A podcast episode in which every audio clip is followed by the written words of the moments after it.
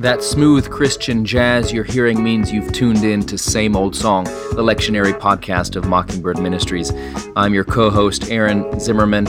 I'll be joined by Jacob Smith as each week we break down the lectionary readings for the upcoming Sunday to give you something to think about, and if you're a preacher, to give you something to preach about, and no matter who you are, to give you a connection to the never changing message of God's grace for actual people like you unzip that monogrammed faux leather Bible carrying case and cover, pull up a chair, and let's dig in.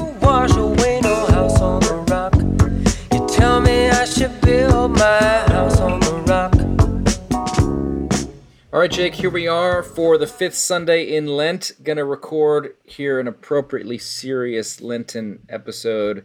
You and I have made a blood covenant to not smile, laugh, or joke during this recording. Isn't that true? Oh, you're doing it! Mm. My kids, by the way, are into this whole thing. There's all this. There's a big YouTube genre of like try not to laugh. They Yeah. you, like it shows vi- videos of people watching funny videos. I would do horribly at this. My kids are totally into that same uh, same uh, video, and it's rotting their brains. But anyway, I gotta, I gotta tell all our listeners out there who do not have children in middle school or high school, really middle school, you have to know that NBC, CBS, ABC, MTV, ESPN, all of it dust. dust The future is YouTube and other things we haven't even heard of yet. and l- uh, democratized media produced by the people for the people with no corporate middleman. These are watched by bajillions of people that are all younger than you. So get on the YouTube and do some research. and it is not just um, and it's not just like attractive people. It's like really really bad actors or not Like act- and like me. bad kids, or not bad kids, but like you know bad hosts, like no acting skills. Uh, and Bad uh, production and they're, value. yeah, bad, pr- and they're just like sitting in a hot tub for four days, um, and you know what I mean, in in a hot tub competition. And uh, my kids love that, or who does the biggest belly flop, or who can make a, a basket from you can spend the night in a Walmart. yeah, you just caught. yeah, you're just like really. That's what you're watching. They're like, it's great, and I'm like, okay, well, so You sure you don't want to watch Hamlet with me, kids? No, Dad. the dumbing of America. So um, the other the other thing that a lot of kids watch, which I don't understand, is just hours of other people playing video games. I don't know. Oh, yeah, I mean, it's just like you know, Fort watching other people play Fortnite, and I was like, "Are you Yep. watching this for strategy?" And, uh, Yep. and they were like, "No, it's just he's really funny." just And I was like, "Oh, Okay. okay, okay." So Yeah. So, uh, also addressing you and me, old people, to other fellow old people. There's a, a thing called Twitch, which is like a video game filming network where you can watch other people yeah, play video games. It's and Microsoft bought it again for like two bajillion dollars. And uh, so, if Bill Gates thinks something's valuable, you know, you know something's yeah. going on. and so and this is why i think the the fifth sunday of lent's collect is so uh, appropriate because we need to draw we need to draw the children and kids back to a real tv uh, mad men breaking bad all of these things. But me on my own cannot do it. Rather the lord himself needs to um, to get in there and uh, order the unruly wills and affections of our middle school children Yeah, so Jake is referring to the best collect of the prayer book, and it is for the fifth Sunday in Lent. Uh, now, it didn't used to be. It used to be a collect in Easter. as- That's if I right. remember correctly. But it says this, and I will sort of uh, Read it, right, sing quantify it, a little bit. chant it. I, no, I'm not going to chant it. Almighty God, thou alone canst order the unruly wills and affections of sinful men. Grant unto thy people grace to love what thou commandest and desirest what thou promise, that among the swift and varied changes of the world our hearts may surely there be fixed where true joys are to be found. So there's so much theological goodness packed in there. First, it acknowledges the fact that God is the only one that can order us, not ourselves uh, any sort of um, brain hacking, life hacking, all of that, none of it will ultimately work. Uh, and it also acknowledges the human condition. We have unruly wills and affections, meaning the will is the decision to do the thing, the affection is the part of you that already just wants to do the thing, whether you want it, whether you think it's a good idea or not. And unruly means cannot be ruled. Like we resent and resist anything that will try to control or bind us. This is why we always drive five miles over the speed limit. This is why people with 17 items will get into the 15 items or less checkout lane. Mm. This is why people try to pay with credit card in the cash lane. This is this is why your spouse tells you to do something and you don't do it. We have unruly wills and affections, and so the the prayer is not that God would that, that we it's not like a promise to do better it's god grant unto us that we would actually it's it's for the heart that we would love what you command that's right. and desire what you promise because that's our problem that we don't love what god mm-hmm. commands and so our readings today are uh, really um, they revolve around this and uh, and actually what god does when he uh, finally gets a hold of our unruly wills and affections. He raises us to new life, to something different. And so our readings today are Ezekiel 37, verses 1 through 14, uh, Romans 8, 6 through 11, and just in case you thought you could put the lozenges away, John chapter 11, verses 1 through 45. Another really long reading that will require an intermission to go get some more junior mints, a stretch break, a pee break, and then you can come back and finish the reading. So, but uh, the Sunday starts off with Ezekiel chapter 37, verses 1 through 14. And there, Ezekiel sees the ruins of uh, public uh, and cable television lying right there. Uh-huh. He sees them all out there, and they are just dead bones, dead bones. Yeah, so the idea here, uh, this is Ezekiel seeing a vision from God of uh, a valley where a battle has taken place, and the bodies were left there for so long. There's there are no uh, there's no flesh left. It's just mm. skeletons, just bones lying scattered in the in the valley. And the the you know it's one thing to resurrect a dead person. Uh, we see it uh, even in the Old Testament, uh, and we see it, of course, several times in, the New Testament. The idea is to have something here that is that cannot be any deader. Um, this is not there, can there can be no doubt that, like you know if someone was dead you and they were raised to life oh, you might say they were in a coma these are skeletons and god puts them all together and uh, and and brings life. So this yeah. is it, you know the the passage is explained in verse 11. Mortal, these bones are the whole house of Israel. So this is a statement to them, but it also is clearly very much looking ahead to Jesus Christ and what He will do. Mm. Where Saint Paul talks about you being dead in your sins, and He raised you to, to while you were dead in your sins. Christ. Mm uh, died for you. Uh, he raised you to new life. That whole stuff. Yeah, I, I love. Um, you know, that is if you're going to really preach on this passage, the way to hit on that question, mortal, can these bones live? And I answered, "O oh, Lord God, you know." And the answer is, um, well, if it's up to you, the answer is a resounding no you know yeah. and uh, this really you can begin to flush out what the gospel is about how the gospel isn't um, and how even lent isn't about making you better um, uh, but rather the gospel. And uh, what the season of Lent is driving you to is the newness of life found in the resurrection of Jesus, uh, the God who raises the dead. Hey, Jake, I got a question for you. Uh huh. Did the bones arrange themselves correctly? Well, I'd have well not no they didn't, but God sure did. Well, don't get ahead of. So I have another question. Oh God! Did Why do I did the bones attach the sinews to themselves? Yeah. No. I mean, God did. I don't know what you're getting at, man. I'm freaking out. Jake doesn't do well under pressure. I feel like I'm like on a Bible taker. quiz, some sort of Bible quiz, you know, and you're being like, no, and it's, I mean, yes. it's you and two, like one Baptist and a non-denom guy, and I'm the Episcopalian sweating like a bullet. Please, God, what let me just know the, the answer to this Bible. What is the average flight speed of an of a swallow, laden or unladen. Uh, oh, jeez. What were you getting no, at, though? So my no, my what I'm getting at is there's so much. So the bones do not correctly arrange themselves. The bones do not choose to put the sinews on themselves. Yes. The bones do not pick up the muscle to attach it to the sinews, and the bones certainly do not breathe life into themselves. And the whole point of this passage is the one-way action of God, the monergistic action of God. In so much preaching, it's sort of like preachers standing up there to congregations saying, "Hey, bones, put yourselves together." Um, did I did I uh, just uh, reveal know, myself as a synergist? you heard it here, folks. Breaking news: Jacob Smith thought that the bones put themselves back together. Wonk wonk. Choose today. so anyway, but Um, um, you all have a today choice. God is to the That's left, right. the devil's to the right. So anyway, but all no. the all the members of Calvary St. George's Episcopal Church in New York, you better go find a Presbyterian church real quick. Get some good reform preaching because you're not getting it from Jacob Smith. so uh, anyway, carry Anyways, on. We, we just yes. that.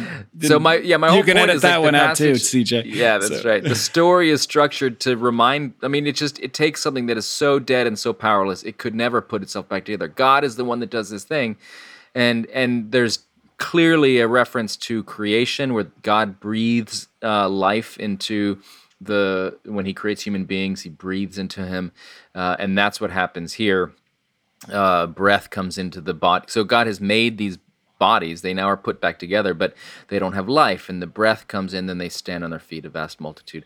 And um, of course, there's definite uh, connections here with the Holy Spirit, uh, the the the breath of God, the Holy Spirit, which comes at Pentecost. Jesus himself breathes on his disciples and, and gives them the Holy Spirit, and was very much bringing up this this passage to their minds when he does that. So and and us, the- thrusting you- everybody to Easter. You know, I mean, the word Yes. bringing It- people to life out of the grave, and uh, and all of this. And God, as you said, God is the one who speaks, and when He speaks, He makes life.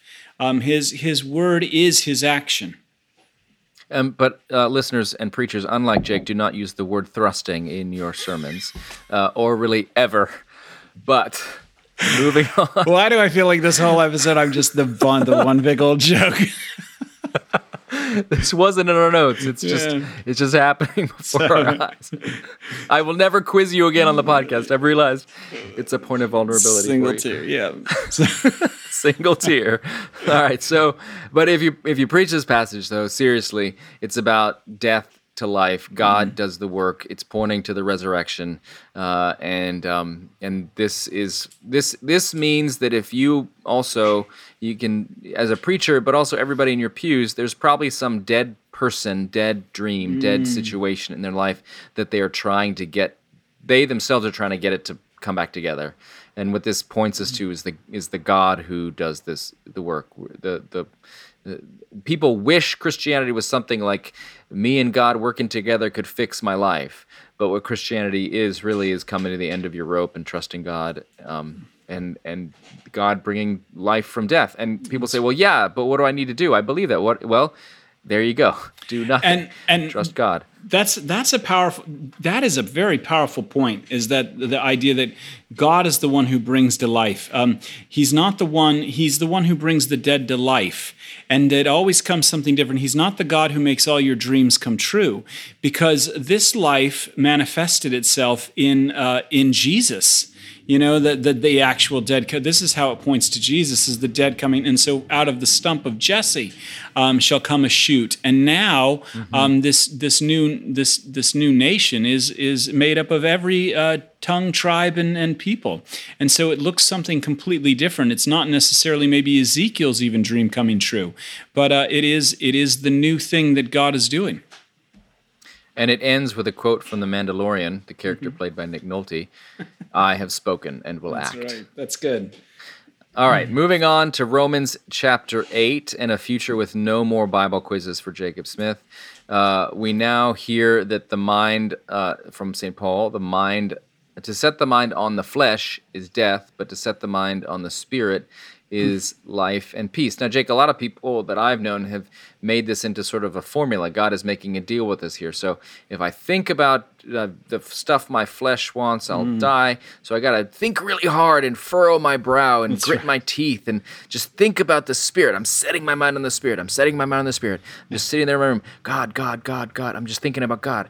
Uh, um, and I'll have life and peace. Yeah. But you've just come now into more anxiety Yeah. By doing that. So how so how how do you understand this passage, Jake? Well, um, the the it's it's clearly descriptive. Um, so the way people preach it is is prescriptive. So you know, everybody, like you just said, don't have your mind on the flesh. You know, have your mind on the spirit, and that's life and peace. And so you know, and that just creates anxiety for a lot of people. Um, but the truth is, is that this is descriptive. The mind of the flesh is set on things that are hostile to God. It doesn't submit to God's law. Indeed, it cannot. And those who are in the flesh cannot please God. That is 100% true.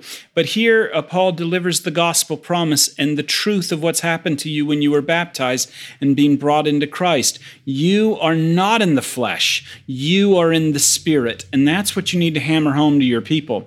You are in the spirit. And since the spirit of God dwells in you, um, you know that is that's good news and so um, there you go Yep, and uh, that I mean that that that is it.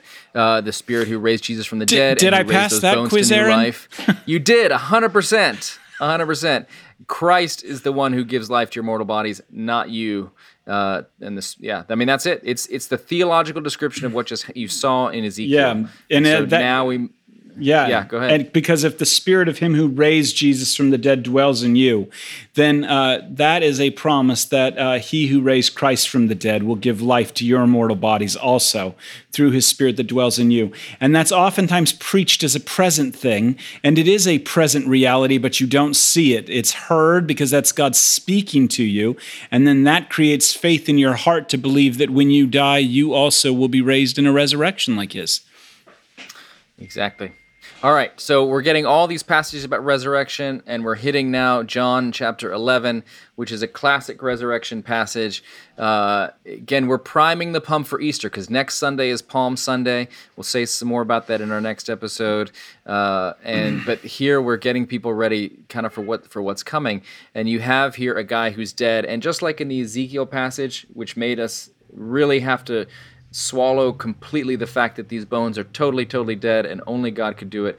Again, same thing here where the story is told in such a way so that Lazarus is really super dead uh, when Jesus arrives. He's been in the tomb for three days.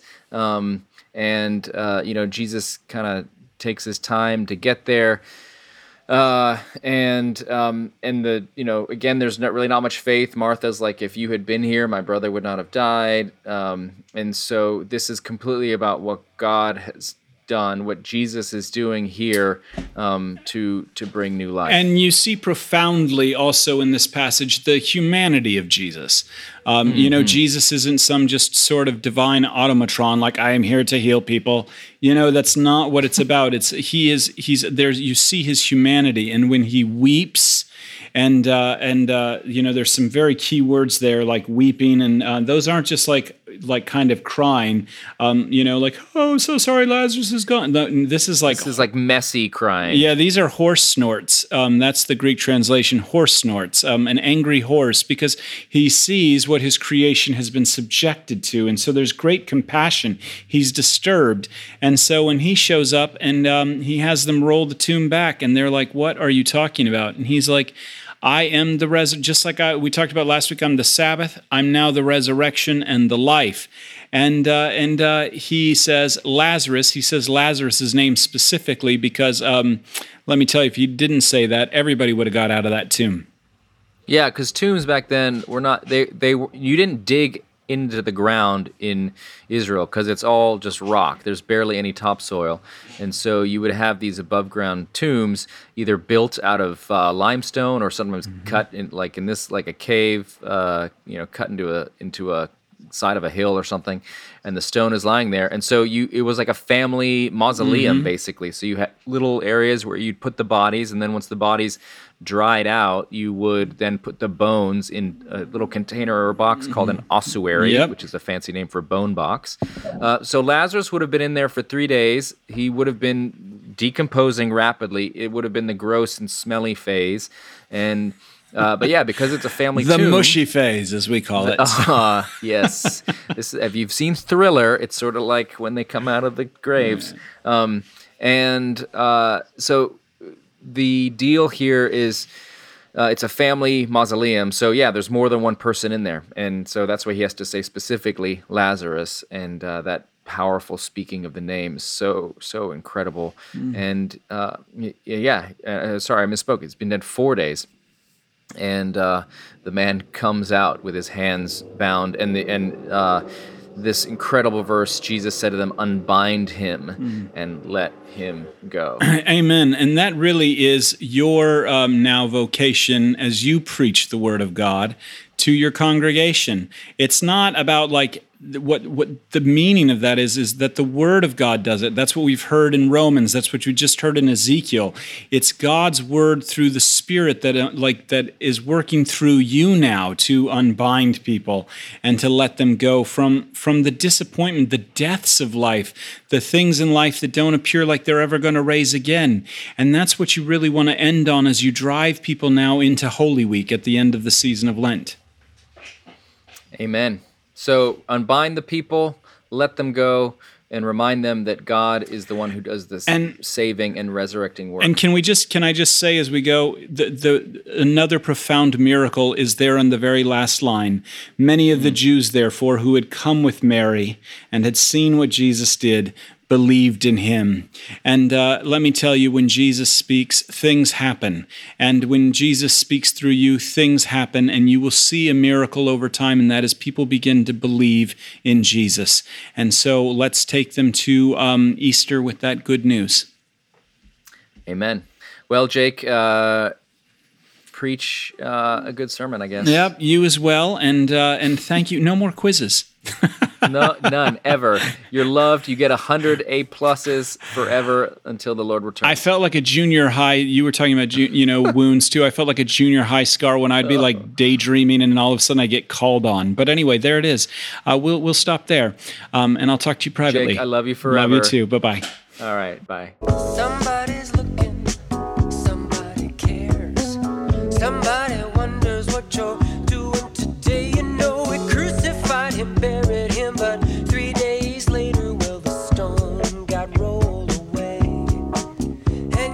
Thanks for listening to Same Old Song, and we hope you found some nuggets that will be helpful either in your preaching or just in your life. If you liked what you heard, we would love it if you could leave a rating or review on iTunes. Dave Zahl will be sad if you don't. We'd like to thank the Narrativo Group for audio production. Keep that Bible by your bedside, ready to rock and roll.